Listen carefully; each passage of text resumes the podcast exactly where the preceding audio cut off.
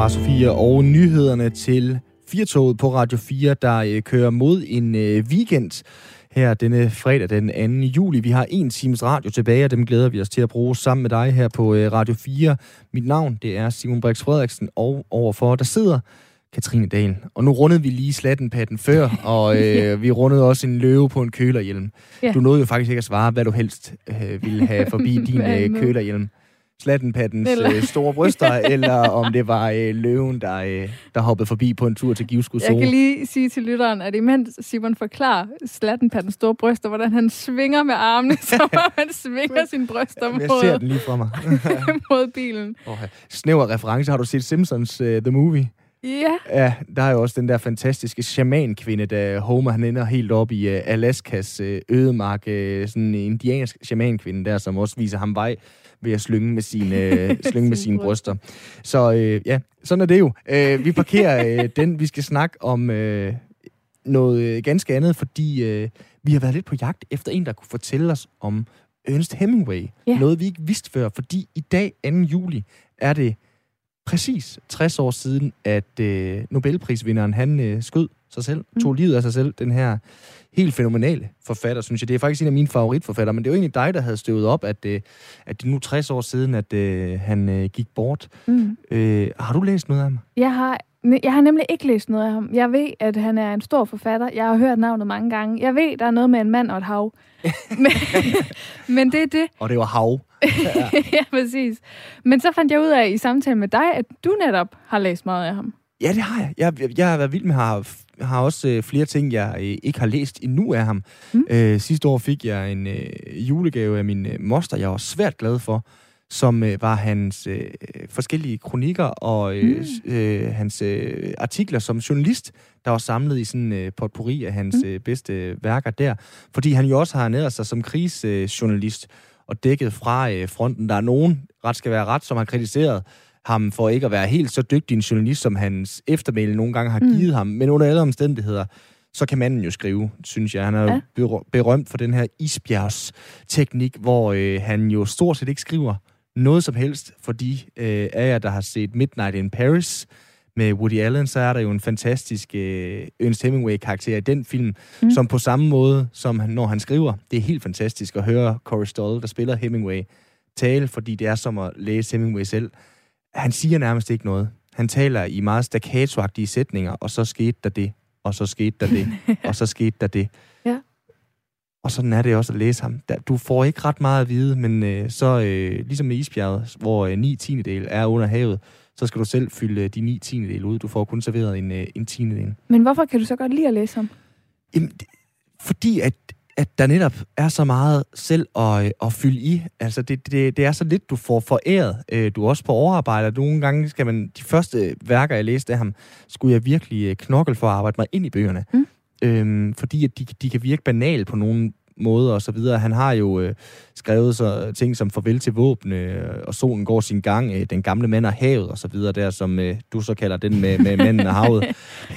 men, øh, men, men han har et, et, et sprog, som er øh, ret simpelt, men Mm. fantastisk at dykke ned i, hvis du får det ind under huden, synes jeg. Det kan lyde sådan lidt halvsnobbet, men, men han kan jo bruge passager på at beskrive en, øh, en fangst af en kæmpestor fisk. Og det er jo egentlig mm. det, han, øh, han gør i mange af sine bøger. Han bruger simpelthen så lang tid på at fortælle noget, der er så banalt og kedeligt, men så ender det med at komme til at spejle livet. Det er sådan noget, øh, jeg ved ikke, om man skal tage det med i en gymnasieopgave. Det er måske lige øh, højdragende nok. Jeg synes i hvert fald bare, at han er super øh, interessant og fed at, øh, at læse. Så har han jo også øh, opfundet sin egen drink. Har han det? Ja. Hvad, Øh, hvad er det for en? Ja, men det kan godt være, at nu er du gravid. Det kan godt være, at det ikke er en, du lige skal øh, gå forbi. Især ikke den her, fordi øh, øh, Death in the Afternoon, øh, som han øh, beskæftiger sig ja. med i Der er ingen inde på Paris, er en øh, strålende cocktail, der tager det bedste af to verdener, nemlig absint, der har ufattelig mange øh, procenter i sig, og så får du lige et squeeze øh, champagne oveni. Øh, det er virkelig noget, der sætter gang i organismen. Øh, Ernst Hemingway var jo kendt for at drikke øh, gin and tonic meget. Mm. Øh, det fungerer jo som øh, medicin, det ved vi fra oversøiske rejser. og når han ligesom har fået de der gin and tonics ret tidligt på dagen, så er der ligesom noget, der lige skal kvikke en op om eftermiddagen. Så kan man lige tage et squeeze absint med 80% og urter, og så lige noget champagne oveni, så får du rigtig godt organismen i gang. Han øh, har også haft det privilegie, Hemingway. Han har læst sin egen, øh, hvad hedder det, obituary, hvad hedder sådan en øh, nekrolog, hedder det der. Ja, dødsannonce. Ja, lige præcis. Fordi han øh, overlevede øh, to flystyrt i øh, løbet af to dage i 1954. Så havde han øh, mulighed for at læse sin egen dødsannonce, fordi der var mange, der regnede med, at øh, han faktisk var afgået ved døden. Det er godt nok specielt. Det, det må være en, øh, en stærk oplevelse. Ja. Og så øh, var han jo dameglad. Øh, det kan man også øh, se i nogle af hans øh, værker. Gift fire gange. Og så er det jo godt, når man har skrevet fire fantastiske bøger, som Hemingway har, at man så kan dedikere alle bøgerne til en af hver koner. Det havde været bøvlet, hvis han havde haft fire koner og kun én god bog, som han skulle dedikere. Men øh, han har dedikeret øh, Solen går sin gang til sin første kone, Elizabeth Hadley Richardson, og så øh, har han også øh, Martha Gellhorn, som også var en meget kendt og anerkendt øh, mm. krisefotograf, eller krisejournalist, øh, fik øh, tildelt øh, dedikeringen til For Whom the Bell Tolls, altså hvem ringer klokkerne for os, mm. og ja, det er jo øh, fantastisk. Så kunne han bedst lide at skrive stående. Okay. Det forklarer måske, hvorfor han mest skrev øh, øh, ikke så lange øh, romaner, vil jeg ja. sige, så han ikke fik øh, krampe i benene. Men øh, i hvert fald 60 år siden, at øh, han døde i dag, Ernst Hemingway. Jeg kan anbefale ham. Nu er der sommerferie, så den er hermed øh, givet videre. Skal vi ikke bare øh, rulle programmet i gang, inden jeg fortæller mig mere? jo, lad os komme i gang. Du lytter til Firtoget. Mit navn er Simon Brix Frederiksen, og Katrine Dahl Andersen er vært sammen med mig. Har du fulgt med i uh, Britney Spears-sagen? Det, det var rigtig godt, vi havde en skiller lyd til den her, fordi jeg tænkte fra lige at være sådan lidt højdragende, snobbet og snakke om Ernst Hemingway til så at sige, har du så fulgt med i uh, Britney Spears-sagen? Det har jeg da. Har du Ja, det har jeg. Ja, det er godt. Hvad, hvad, hvad synes du? Jeg synes, at uh, det er synd for hende. Ja. Det, det tror jeg. Det, jeg tror, det er egentlig det, jeg ja. vil sige om det. Ja. Der er jo, der er jo mange spekulationer lige nu om, øh, om øh, hvordan hun har det, og hvad, hvad der foregår om mange artikler og indslag og dokumentarer er lavet om Britney Spears og den her umyndiggørelse, som hun er udsat for. Vores næste gæst har skrevet en artikel om det. Hun skriver, at det er, at det er en debat, og den handler om en kynisk underholdningsindustri og et system, der er fyldt med fejl, og som undertrykker særligt kvinders basale menneskerettigheder. Det skriver vores næste gæst. Var alt det her sket for Britney, hvis hun var en mand, kan man så spørge? Katrine Pedersen, velkommen til. Tak skal du have. Du er ekspert i digital kultur. Til at begynde med, vil du så ikke starte med lige at skitsere for, øh, for de af os, som ikke har fulgt så meget med i sagen, hvad der er op og ned i sagen om øh, Britney og hendes øh, umyndiggørelse? Jo, det kan du i hvert fald tro. Altså, Britney Spears, denne her popstjerne, har jo været under værgemål siden hendes sammenbrud for 12 år siden, som øh, resulterede i indlæggelse og afvinding. Og i løbet af de her 13 år, der, der, øhm, der er hendes fans ligesom begyndt at undre sig over, hvordan det kan være, at sangerinden på grund af hendes psykiske lidelse er under så streng kontrol i forhold til alt, lige fra hendes økonomi til faktisk også i forhold til valg, der angår hendes egen krop, altså prævention. Og at hun så samtidig kan arbejde stort set non-stop. Altså hun har jo udgivet en Altså, hun har udgivet en masse musik. Hun har været dommer i X-Factor, og hun har sågar mm. også haft en residency i Las Vegas. Så det er det her spørgsmål om, jamen hvis, det, hvis hun er et menneske, som er sat under værgemål, og som faktisk betyder, at alt lige fra hendes økonomi til hendes helbred, til hendes øh, valg om, at hun nu må køre en tur med sin kæreste eller ej, skal administreres af, i det her tilfælde, hendes far, øh, hendes familie. Øh, kan det virkelig være rigtigt? Mm. Og, og du skriver jo så i din øh, artikel, en debat, der handler om en kynisk underholdningsindustri og et system, der er fyldt med fejl og som undertrykker særligt kvinders basale menneskerettigheder. Altså hvorfor undertrykker særligt kvinder i det her system? Ja, det er også et rigtig godt spørgsmål. Og det her, det handler jo egentlig om to ting. Altså man kan sige, at det ene er jo underholdningsindustrien, og det handler rigtig meget om MeToo, om bagsiden af en ellers meget fætteret og glitteret branche.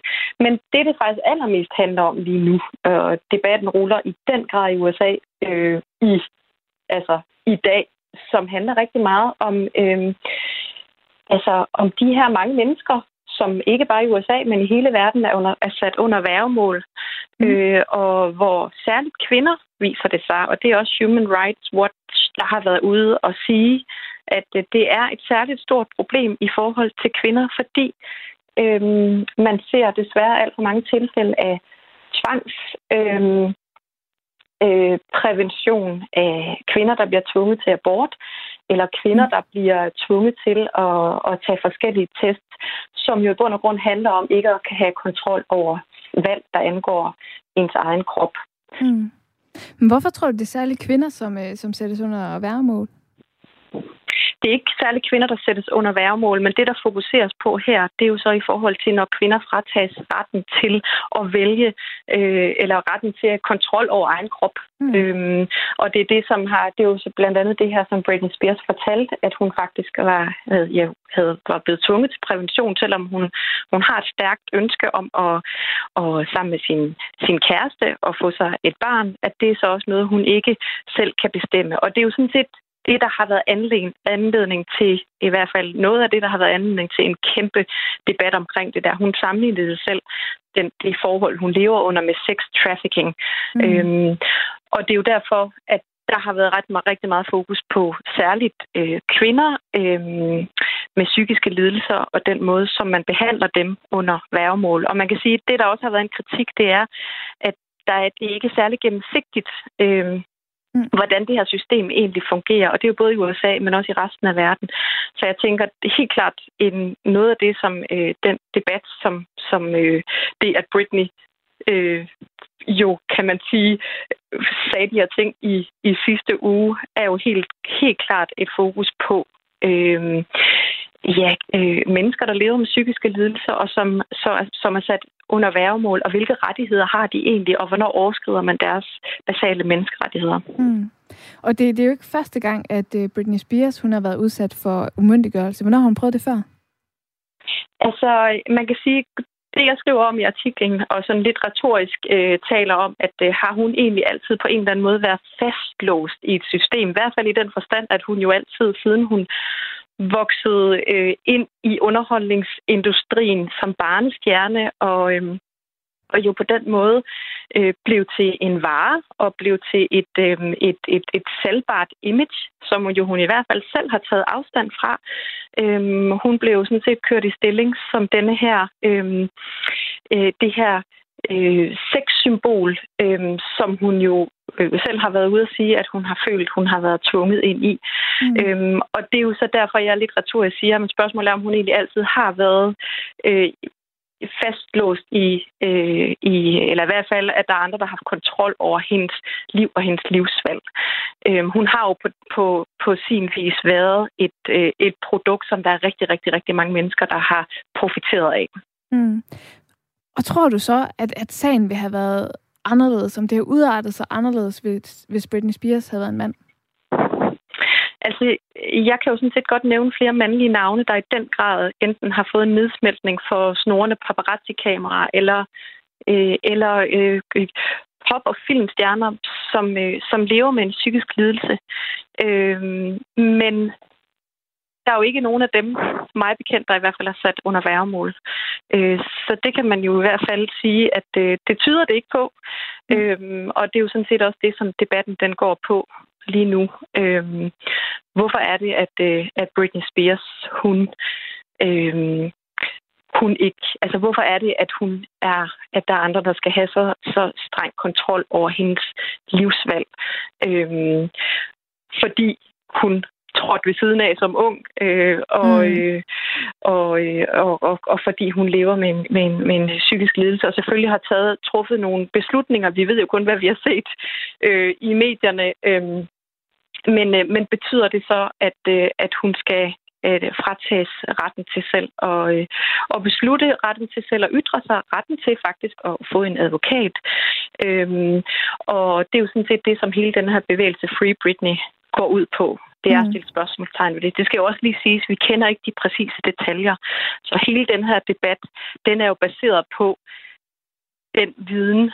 Øhm, der er jo ikke nogen, der som sådan har været bag øh, de tykke mure, øh, som, hvor Britney befinder sig, eller, eller hendes familie. Så i princippet, så kan vi jo kun øh, øh, forholde os til det, som, øh, som medierne viderebringer. Mm. Men Katrine Pedersen, hvem er skurken for dig at se i den her sag? Altså, jeg tænker, at øh, det er virkelig... Øh, det er ikke så sort-hvidt, fordi det handler jo rigtig meget om, som jeg også nævnte før, det handler jo om et system. Det handler om nogle, nogle der er flere ofre i det her, og det handler også om, at øh, bagsiden og konsekvenserne ved både en underholdningsindustri, der øh, profiterer vildt og voldsomt på at både udskamme, øh, men også at fastlåse en, i det her tilfælde, kvinde i en, øh, i en øh, ja, i en, en, et image, som hun ikke selv øh, har, har haft en, øh, en, hvad kan man sige, et, øh, en mulighed for at, at præge. Og så handler det også rigtig meget om, øhm, om et system, som er det her værgemål, som der helt klart bliver kigget i sømne på en anden måde nu. Så jeg synes, det er svært at pege på skurke andet mm. end, at øh, man kan jo sige, det er jo et problem altid, når der er nogen, der tjener rigtig, rigtig mange penge på offer i andre systemer. Så derfor kan man jo sige, at det handler også rigtig meget om øh, i sidste ende, om at follow the money, tænker jeg. Mm. Katrine Pedersen, tusind tak, fordi du var med her. Det var så lidt. Tak. Katrine Pedersen, som så er ekspert i digital kultur. Det sjove er, eller det er ikke haha sjovt, men øh, på DR.dk, øh, der er der netop nu en øh, artikel, som øh, skrevet står, Britney Spears inviteret til at tale i kongressen, fordi du er blevet mishandlet af det juridiske system, som øh, der står. Så det er altså okay. seneste udvikling i, i dramaet omkring popstjernen øh, Britney Spears og hendes væremål, som altså ikke ser ud til at stoppe øh, lige forløbet, som vi også har berørt her sammen med Katrine Pedersen.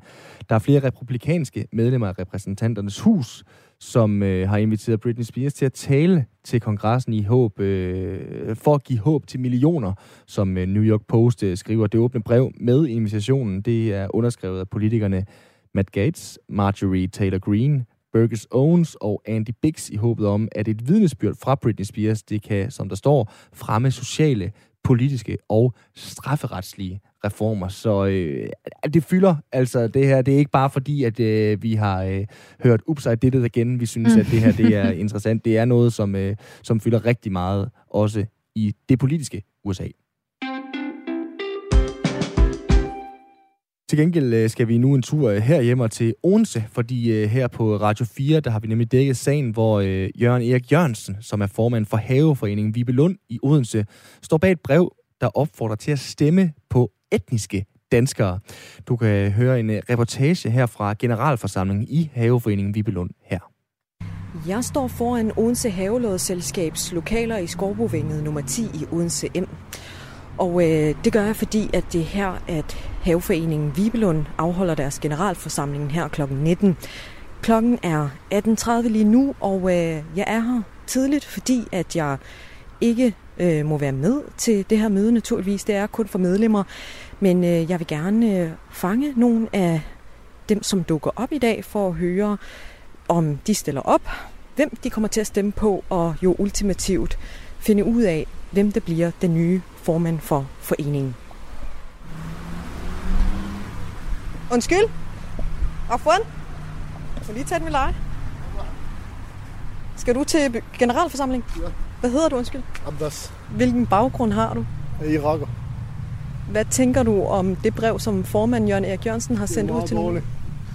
Og jeg synes, det er overgrænset, det der, han, han har sagt sådan der.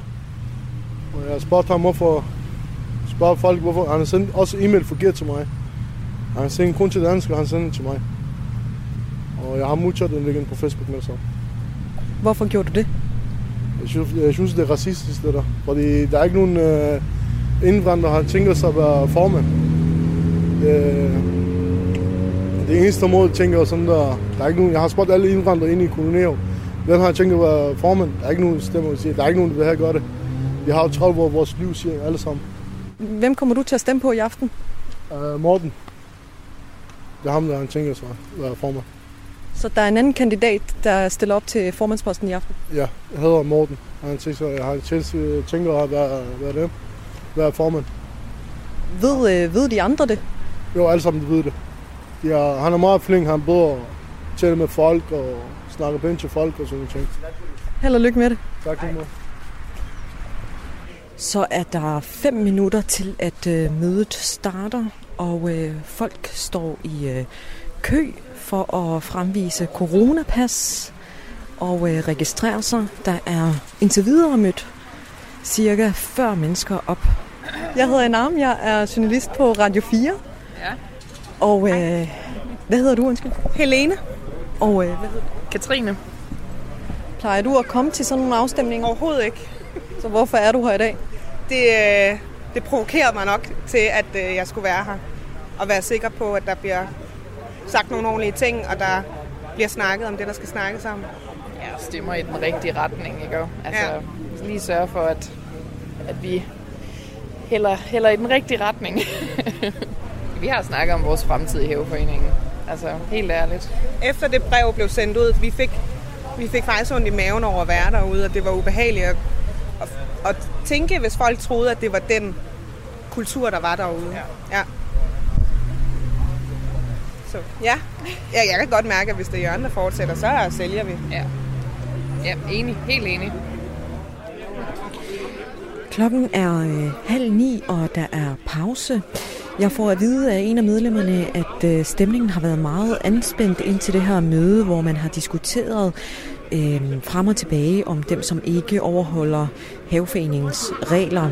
Der er 14 punkter på dagsordenen til det her møde, og øh, jeg får også at vide, at man ikke er kommet særlig langt med den her øh, dagsorden, så jeg må væbne mig med mere tålmodighed indtil at øh, ja, afstemningen øh, bliver afholdt, og vi finder ud af, hvem den næste formand bliver. Klokken den er 10, og der er blevet lækket nogle informationer fra mødet om, at der er fundet en ny formand, og øh, han hedder Morten. Morten, du øh, er blevet øh, stemt ind som øh, formand. Tillykke med det. Jo, tak. Hvor mange stemmer fik du? Øh, det ved jeg ikke. Øh, der var kun mig, der stillede op, så der var ikke sådan en afstemning. Der har jo været en del ballade omkring det her med, med det her brev fra øh, den nu tidligere formand, Jørgen Erik Jørgensen. Er det noget, I har diskuteret på mødet? Øh, ja, det er det. Øh, der blev... Øh, der blev stillet mistillidsvotum til hele bestyrelsen, fordi der var en, der mente, at øh, resten af bestyrelsen ikke havde taget afstand. Men øh, øh, jeg har ikke lavet andet end de sidste fire dage end at snakke med forskellige medier, hvor jeg har taget afstand, så altså, det forstår jeg ikke, hvorfor, men øh, sådan er det jo. Ja, fordi hvad, hvad tænker du selv om den her sag? Jamen, jeg tænker, det er, det er dumt og øh, meget uheldigt. Øh, og det havde vi selvfølgelig gerne været foruden, men øh, nu er jeg også glad for, at øh, der ligesom kan blive lagt låg på, så vi kan komme videre og, og forhåbentlig begynde at snakke om noget andet end, end den her øh, dumme sag. Ja, fordi I skal jo videre. Hvordan øh, kommer I videre med, med dig som formand øh, efter al den her snak om øh, etnicitet? Jamen, jeg håber, det kommer, jeg håber, det kommer helt af sig selv. øh, Altså, at vi kan begynde at, at snakke om, om øh, at drive forening, i stedet for at snakke om øh, etnicitet og, og, og alt muligt andet. Så, øh, jeg har fornemmelsen af, at, at, at øh, det går sådan rimelig... Altså, vi skal nok komme videre, og jeg tror ikke, det, jeg tror ikke der er nogen problemer. Øh, jeg håber sådan, når der er gået 14 dages tid, så har vi glemt alt om det, og så, så, så snakker vi bare alle sammen hinanden over hækken. Ja, så lød det altså fra øh, reportagen i morges på Radio 4. I morges, der talte øh, vært på Radio 4 Morgen, Kasper Harbo, også om sagen med Preben Jacobsen, der er formand for Koloniforbundet. Jamen, jeg synes jo, jeg synes jo det, er, det, det er meget, meget uheldigt, og, og som øh, den nyvalgte formand også sagde, meget dumt. Og, og det er meget langt fra den måde, vi i forbundet arbejder på. Øh, men jeg vil så sige, så har det jo vist sig igen, øh, at Jørgen er valgt ude i foreningen, og det er foreningen, der tager stilling til, om man har tillid eller ikke tillid til ham. Og, og øh, de har så valgt en anden formand. Mm. Så det viser jo, at øh, den side af sagen er okay. Men, men, men det er, det er selve den skrivelse, han har taget ud, må vi simpelthen tage så meget afstand fra, som vi overhovedet kan. Fordi øh, kolonihaver er for alle. Ja, okay. Men det bygger jo på, at der har været nogle problemer, som han har Øh, relateret til noget etnicitet. Og det er jo ikke første gang. Altså, der er jo andre steder, hvor man har haft nogle diskussioner. Øh, Kolonihaveforeningen Karoline Lund, der ligger i Herning, øh, der havde man for et forslag for tre år siden, at medlemmerne skal kunne forstå dansk i skrift og tale, øh, som altså åbenbart var et problem på de kanter. Altså er der generelt etniske splid, øh, hvad skal man kalde det, stridigheder, skæld i kolonihaver? Nej, nej, det synes jeg faktisk ikke, der er. Men, men, men det er klart, der kan jo selvfølgelig være nogle, noget, opstå nogle problemer, hvis folk ikke kan tale sammen. Og det må man så øh, finde løsninger på. Øh, men, men det er jo ikke det generelle billede, jeg ser. Øh, jeg ser tværtimod, at, at øh, kolonihaven øh, også er et rigtig godt sted øh, til integration, og hvor man kan lære hinanden at kende, og man møder folk, som man ellers ikke ville have mødt måske. Så, så det er jo med til den mangfoldighed, som jeg synes, at kolonihaven giver. Øh, og det er jo mangfoldighed på, på stort set alle niveauer, alle, alle mulige uddannelser, alle mulige aldre, og også alle mulige forskellige etniske grupper. Og det er jo det, det, er jo det der er kolonihavens styrke.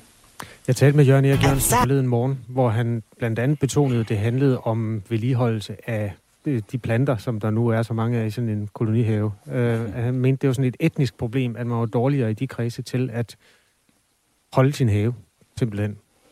Hvad, hvad mener du om det? Nej, det, det ved jeg ikke, for jeg har jo været rundt i haver som, øh, og set, øh, og de har virket øh, faktisk som gardnerier.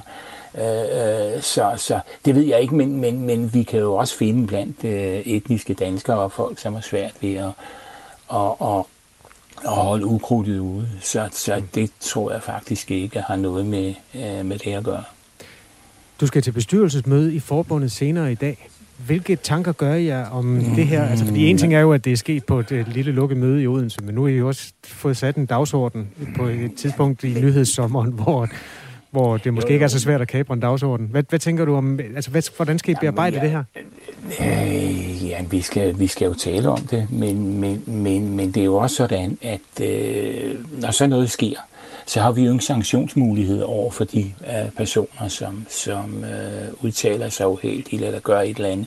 Fordi de er valgt i, i en selvstændig uh, forening, og det er det forum, som har valgt dem, som kan afsætte dem. Det kan vi ikke gøre. Det kan vi heller ikke gøre, uh, for eksempel at sige, nu skal vi ændre lidt på en kreds et eller andet sted. Det kan vi ikke. Det er repræsentantskabet, der kan gøre de ting. Det vi kan gøre, vi kan udtale, at, at vi tager afstand fra det, og, og så håbe på, at det betyder, at man, man retter til ude i, i, i, i, uh, i landet. Men altså, jo mere nogen tager afstand fra nogle andre, desto mere splid bliver der også. Hvordan bliver I gode venner igen? Ja. Jamen, det tror, det, det tror jeg ikke bliver svært. Du kan også se, det er jo gået ganske glimrende i, i dag, hvor, hvor øh, foreningen øh, tager stilling til øh, problematikken og vælger en anden formand. Så øh, det tror jeg, at øh, vi sagtens kan klare. Det sagde Preben Jakobsen, formand for Kolonihaveforbundet. Tak fordi du var med. Og det sagde han altså til Kasper Harbo på øh, Radio 4 morgen, som har øh, fulgt den her sag fra Haveforeningen Vibelund i Odense. Ja, det er lidt en skizofren oplevelse at sidde her i studiet, for vi kigger lidt uh, Tour de France her ind imellem os, er vi uh, nødt til at sige, at det kører på en skærm uh, bag os. Der er uh, ja, VM i cross vel nærmest i gang igen, fordi uh, Wout van Aert og uh, Mathieu Van der uh, i den gule trøje, de er kørt afsted i et udbrud uh, sammen.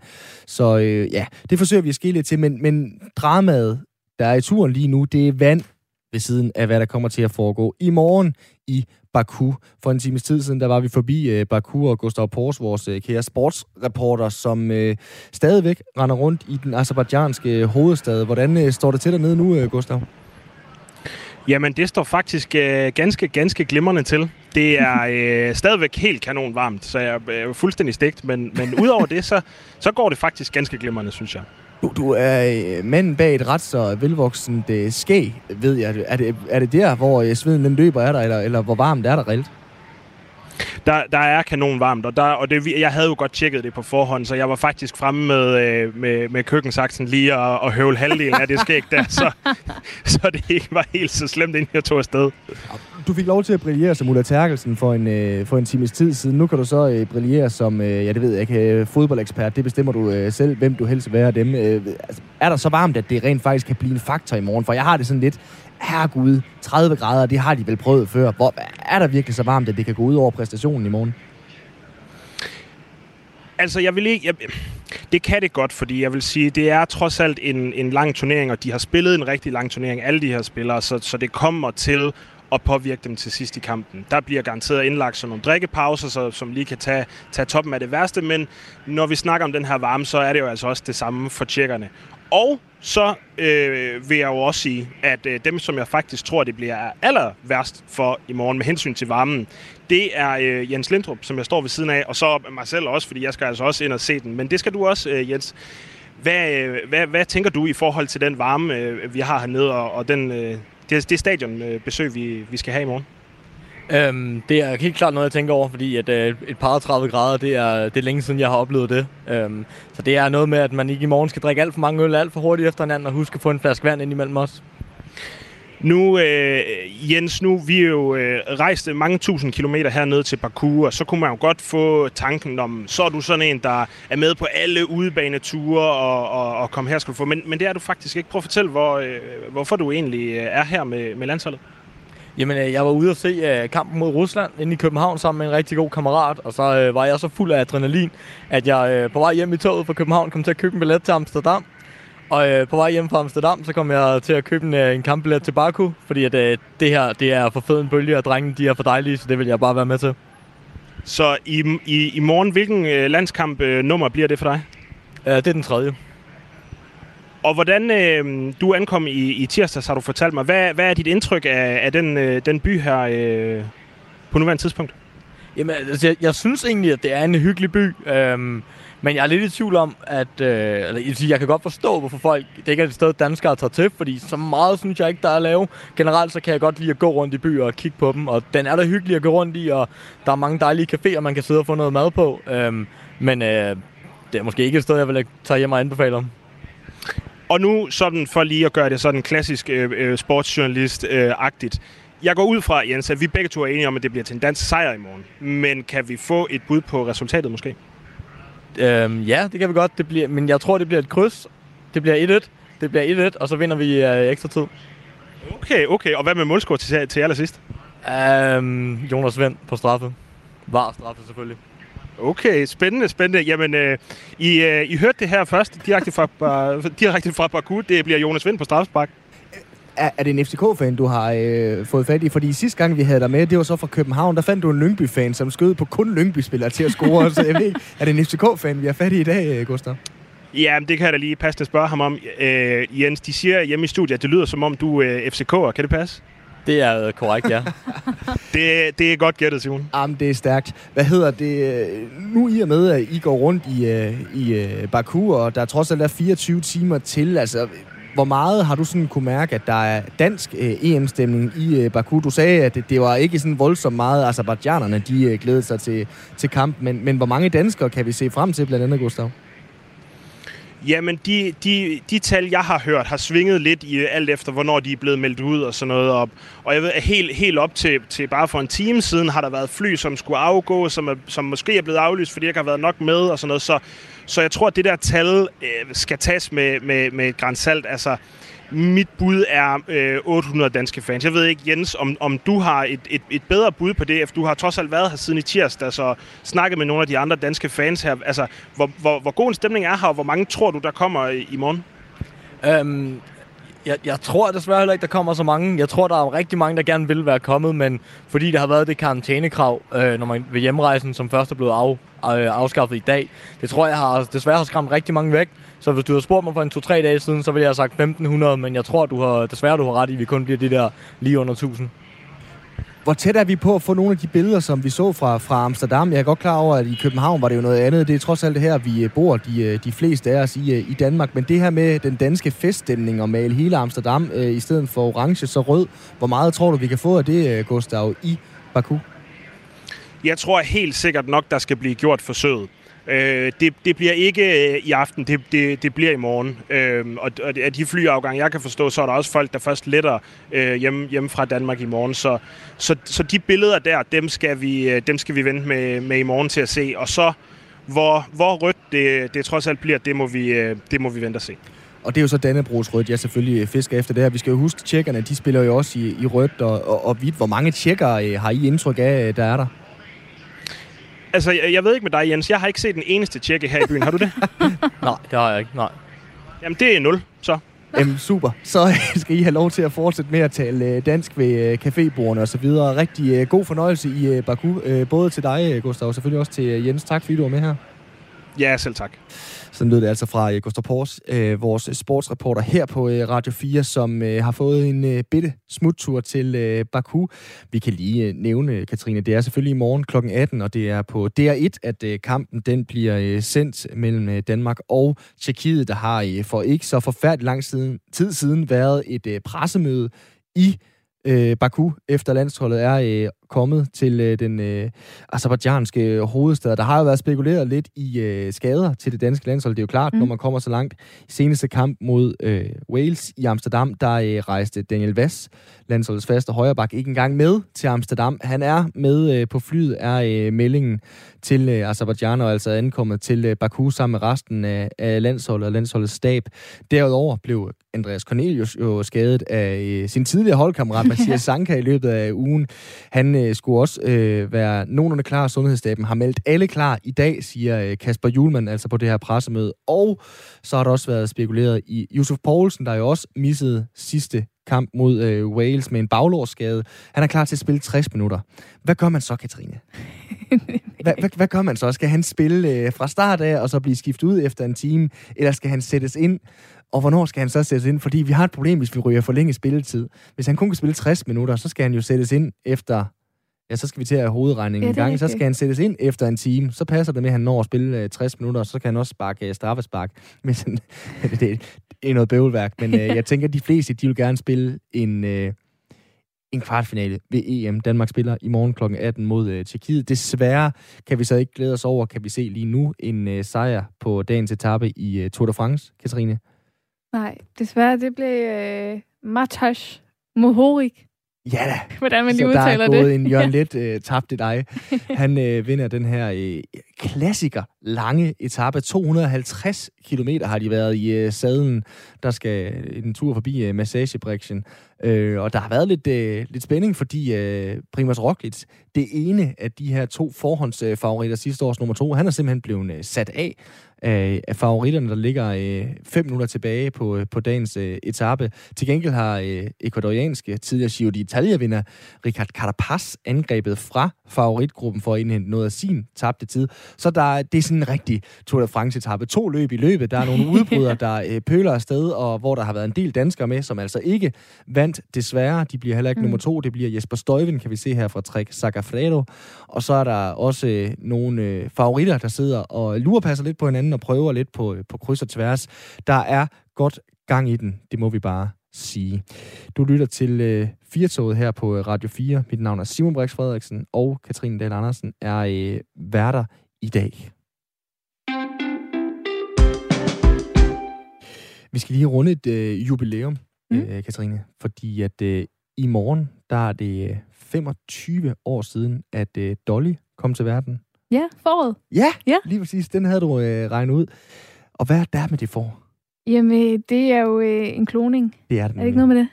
Dengang, øh, der skabte det jo massiv debat, at man lykkedes med at, at klone et dyr, og, og kritikere frygtede jo, at man nu vil begynde at klone mennesker. Det er, vi kommer altid med de her referencer til, at det kan være noget, øh, noget vi har set i film, men øh, den her gang var det altså øh, foråret Dolly, der blev øh, klonet.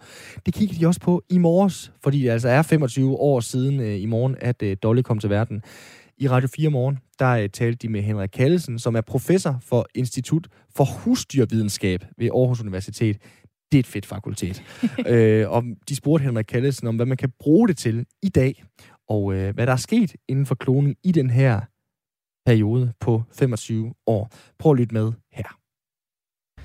I den her weekend er det 25 år siden, at verdens mest kendte får blev født. Det hed Dolly. Og revolutionerede vores viden om, hvordan liv starter, fordi Dolly var det første dyr nogensinde, der kom til verden ved hjælp af kloning. Dengang blev metoden mødt af meget kritik, fordi man frygtede, at kloning af mennesker ville være næste skridt. Dr. Øh, Ian Wilmot, som er en form for far til Dolly, advarede dog mod øh, det her med at klone mennesker, fordi der er kæmpe risiko for, at man laver vandskabninger, vandskabte børn og sådan noget. Det tog, øh, inden man nåede frem til det her fine for ved navn Dolly, 276 fejlslagende kloningsforsøg. I dag er det i de fleste europæiske lande, heriblandt Danmark, forbudt at frembringe stamceller ved hjælp af kloning. Til gengæld har teknikken bragt mange nye metoder til forskningen, og det er dem, vi skal dykke ned i nu. Med hjælp fra Henrik Kallesen, der er professor på Institut for Husdyrvidenskab ved Aarhus Universitet. Godmorgen. Godmorgen. Er det egentlig en festdag i morgen, når Dolly, altså 25-årsdagen for Dolly? Synes du, det markerer en god begivenhed? Jeg synes, at det øh, markerer en begivenhed, ja, og festdag vil jeg ikke kalde det. Øh, sådan tænker jeg ikke lige på det her. Altså, festdagen, det var det for mig, hvis der skal være noget fest i det her, det var det den dag, hvor hendes øh, fødsel den blev, den blev rapporteret. Altså den markerede en, en, en stor begivenhed inden for, for, for biologien. Vil du forklare lidt, sådan, hvis vi skal forstå, hvad det var, der skete dengang? Altså, hvad var formålet med kloningsteknologien på det tidspunkt? Øh, formålet med det var at, at bevise, at man kan lave kopier af et, et voksen dyr, øh, hvor man altså tager en celle fra, som man gjorde med Dolly, der tog man en celle fra et 8 år gammelt får, en celle fra yveret, hendes mælkekirtel, og så lavede man ud fra den celle, der lavede man en, en øh, kopi af det dyr, hvor man havde taget cellen fra, og det blev til Dolly. Og det var ikke første gang, man lavede det på nogen som helst dyr, for man havde gjort det faktisk for 100 år siden på salamander, men det var første gang, det lykkedes på så et øh, stort et pattedyr som, som et får. Så det var begivenheden, det var, at, at det kunne lade sig gøre at kopiere et dyr på den måde, øh, øh som med vores øjne ser meget simpelt ud, men som så viste sig altså biologisk og teknisk at være meget kompliceret. Øh, men øh, grunden til, at man lavede det i Skotland, der hvor hos Ian Wilmot, som du nævnte i din indledning, det var interessen i, i, i den grundlæggende biologi som det ene, og så kan så noget lade sig gøre, og det viste sig, at det kunne det. Og så nummer to, hvad kan man så bruge det til? Og deres interesse i laboratoriet, hvor Ian Vilmut han arbejdede, det var at, at bruge teknikken her til at lave genmodificerede dyr på en, på en bedre måde, end man kunne på det tidspunkt. Det var deres primære formål. Og det er så det, de sidste 25 år er gået med at, at arbejde videre med, øh, at bruge den kloningsteknik til at se, kan det lade sig gøre at lave genmodificerede dyr øh, øh, på en nemmere måde. Som, som det ene, og det andet, altså fordi øh, kloning er kopiering, kan man kopiere dyr på, på den måde her. Det er de to formål, der, der var med det fra deres side. Der er jo, hvis jeg skal løbe igennem i overskriftsform, hvad vi har fundet frem, altså der var forskere i Texas, øh, det må være fem år senere end Dolly, der klonede den første kat, den kom til at hedde Copycat. Øh, mm-hmm. Man har også i Dubai klonet en vaskeægte vedløbsdromedar. Og så er der blevet klonet grise og kvæg og alt sådan noget. Øh, hvad kan det bruges til i dag, nu, nu hvor vi står om på 25 års arbejde med det? De der eksempler, du nævner, viser en af de ting, som kloningen kan bruges til, som, som de forgangne 25 år har vist, nemlig at lave kopier af særligt værdifulde dyr om det så er en kat, eller en dromedar, eller en gris, eller hvad det nu er for en dyreart, det handler om, så er det det, øh, teknikken kan bruges til. Det, man samtidig også har kunne se, det er, at selv efter 25 års arbejde på, på, på mange forskellige slags dyrearter, så er det stadigvæk meget svært og meget besværligt at arbejde med. Så det skal virkelig være meget værdifulde dyr, for at man kan bruge teknikken, eller vil bruge teknikken til at kopiere. Det er det ene, man har lært. Det andet, man har lært af teknik, på de årene der, det er det med de her genmodificerede dyr, som, som ikke var dem, du nævnte der. Det var kopier, men de genmodificerede dyr, det er det, vi har arbejdet allermest med. Også i Danmark, hvor vi har lavet genmodificerede grise ved hjælp af kloningsteknikken. Øhm, uden at øh, skal gøre mig til ekspert i så nu løber jeg lige nogle af tingene igennem, og så må du supplere. Altså kloning betyder, at man laver en en-til-en kopi af en organisme, i stedet for at man jo normalt får en halv far og en halv mor, sådan populært sagt. Øhm, så en kloning er en genetisk kopi af en anden organisme. Ja. Øhm, ja, altså enæggede tvillinger er vel i princippet en grundlæggende kloning. Det er bare sådan en naturlig kloning. Kan man snakke om det? Ja, det kan man sagtens. Det er naturens egen måde, måde at klone på. Det er enæggede tvillinger. Hvorfor er det forbudt egentlig? Øh, altså, det foregår stadig i mange europæiske lande. Ja, altså det er ikke forbudt i Danmark at lave kloning. Vi har som et af de få lande i verden, der fik vi en lov i 2005, som handler om kloning og genmodificerede dyr. Hvordan skal vi gøre det i Danmark? Og der, der indgår en beskrivelse af, hvad, man, hvad skal formålet være for, at man må bruge teknikken i Danmark. Og det er vi meget tilfredse med, at det lykkes at få sådan en lovgivning, for så ved vi, hvad vi må og hvad vi ikke må. Og øh, bekymringen for kloning, det er den med, med, med mennesker, at øh, øh, når, når det nu kan lade sig gøre på så mange forskellige andre pattedyr, hvad, hvorfor skulle det så ikke også kunne lade sig gøre på mennesker? Og det vil jeg sige, det kan det godt. Øh, fordi det kan lade sig gøre på 12 andre, eller det har vist sig at kunne lade sig gøre på 12 andre dyrearter, pattedyrarter, og, og, og jeg tror ikke, at, at de er så anderledes, så det ikke også kan lade sig gøre på mennesker. Vi er trods alt også et pattedyr. Men Øh, det vil være lige så teknisk og biologisk svært og udfordrende, og hvis der er nogen, der skulle finde på at gøre det. Og, og som Jet Vilmut også har sagt, som du citerede der, jamen, altså bekymring for, at der dukker rigtig mange vandskabninger op og problemer og aborter og misdannelser op, den vil være det samme, hvis nogen overhovedet begynder at arbejde med det for mennesker. Så det er bekymringen hos, hos, hos mange, det er, at kloning kan bruges til at, øh, at forsøge det på mennesker, og derfor så er der nogle lande, der har forbudt det, og det er Danmark forbudt. Hvor meget fylder det, når I diskuterer det i videnskabelige kredse? Det med mennesker. Det, det lyder som om, at det er... Altså, det er jo skrækscenarie, det er jo skrækfilmen, man har der. Altså, er det noget, man regulært nogensinde har forestillet sig, at man vil gøre nogen steder? lige efter, eller de første 5-7 år efter Dolly var blevet øh, øh, født og, og, og, og gav anledning til en masse diskussioner i, i, i medierne, der fyldte det rigtig meget med, med hvad med mennesker. Og, og i den periode var der et par gange i hvert fald, hvor der var nogen et eller andet sted i verden, som, som øh, indkaldte til store pressekonferencer om, at de for at fortælle, at, at nu var de i gang med det. Men der er ikke nogen i, i, i videnskabelige kreds der, øh, og øh, andre steder, der har hørt om, at det er lykkedes, og det, det blev ikke taget seriøst, at der var nogen, der virkelig gjorde det.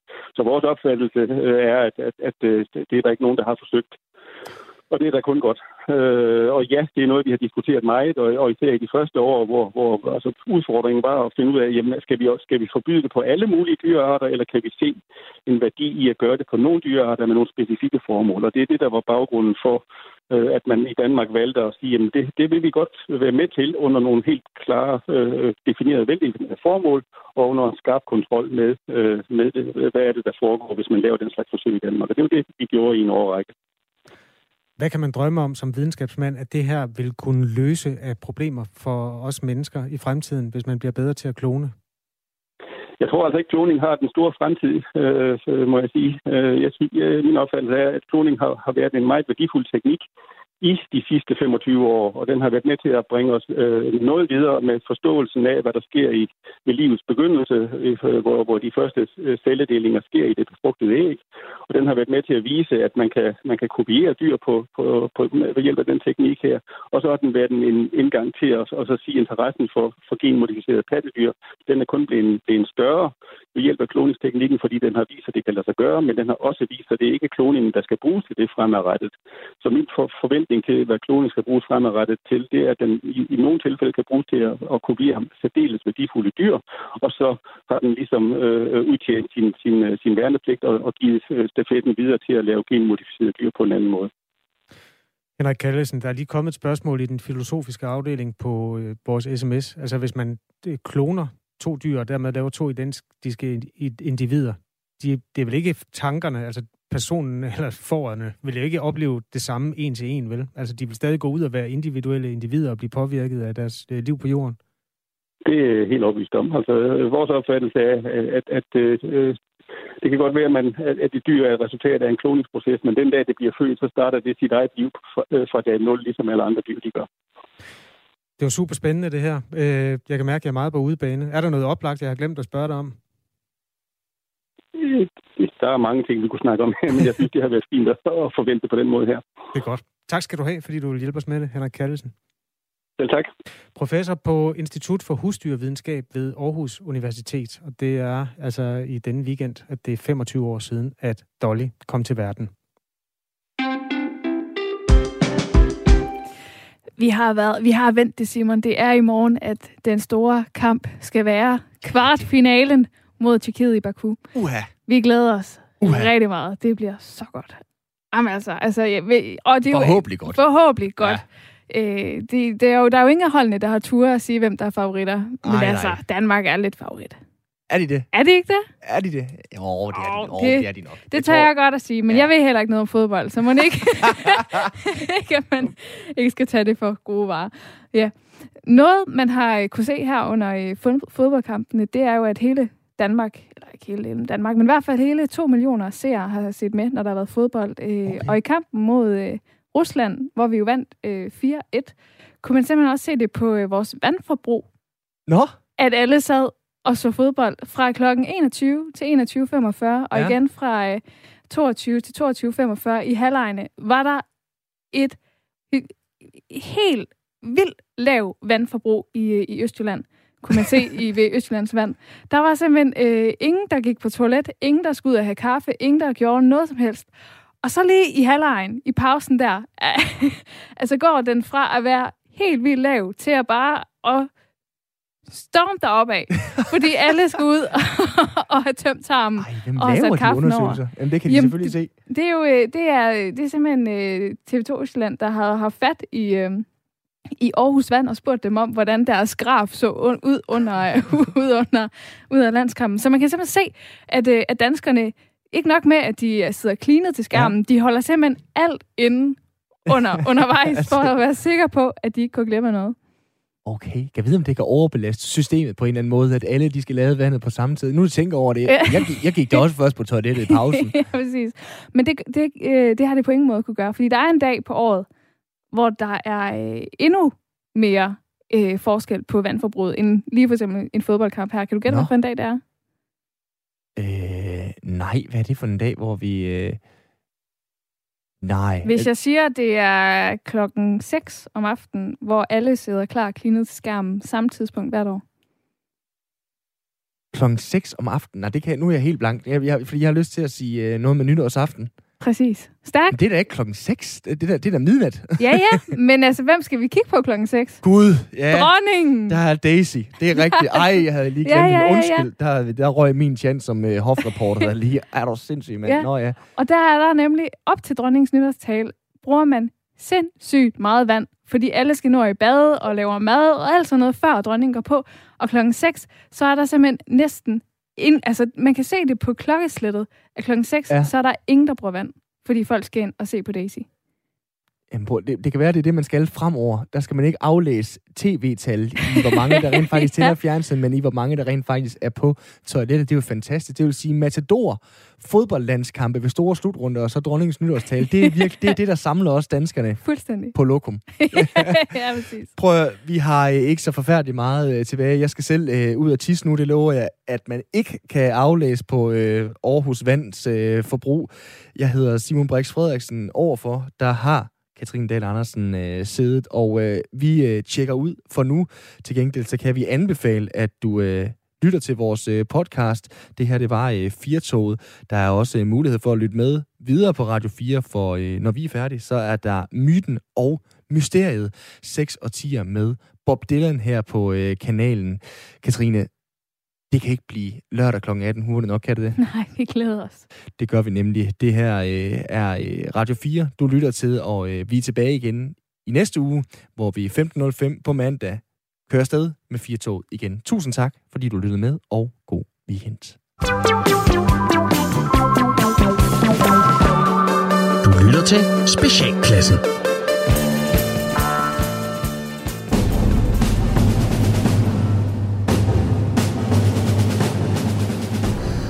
Velkommen til Dommedags Nyt med Preben Prepper Pedersen. Mit navn det er Preben Prepper, og med mig der har jeg min ven og sergeant af navn Sarah Hunter Simonsen. Sig hej Hunter! Hey hey! I denne uge er dommedagstallet helt nede på 78%, men det skal du ikke lade dig nej.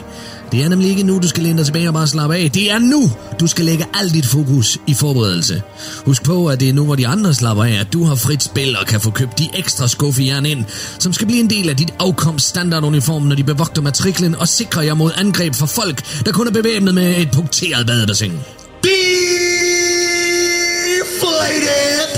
Bare et slag i ansigtet med et skuffejern kan være dødeligt, eller i hvert fald gøre dig ud af stand til at tykke ordentligt i lang tid fremover.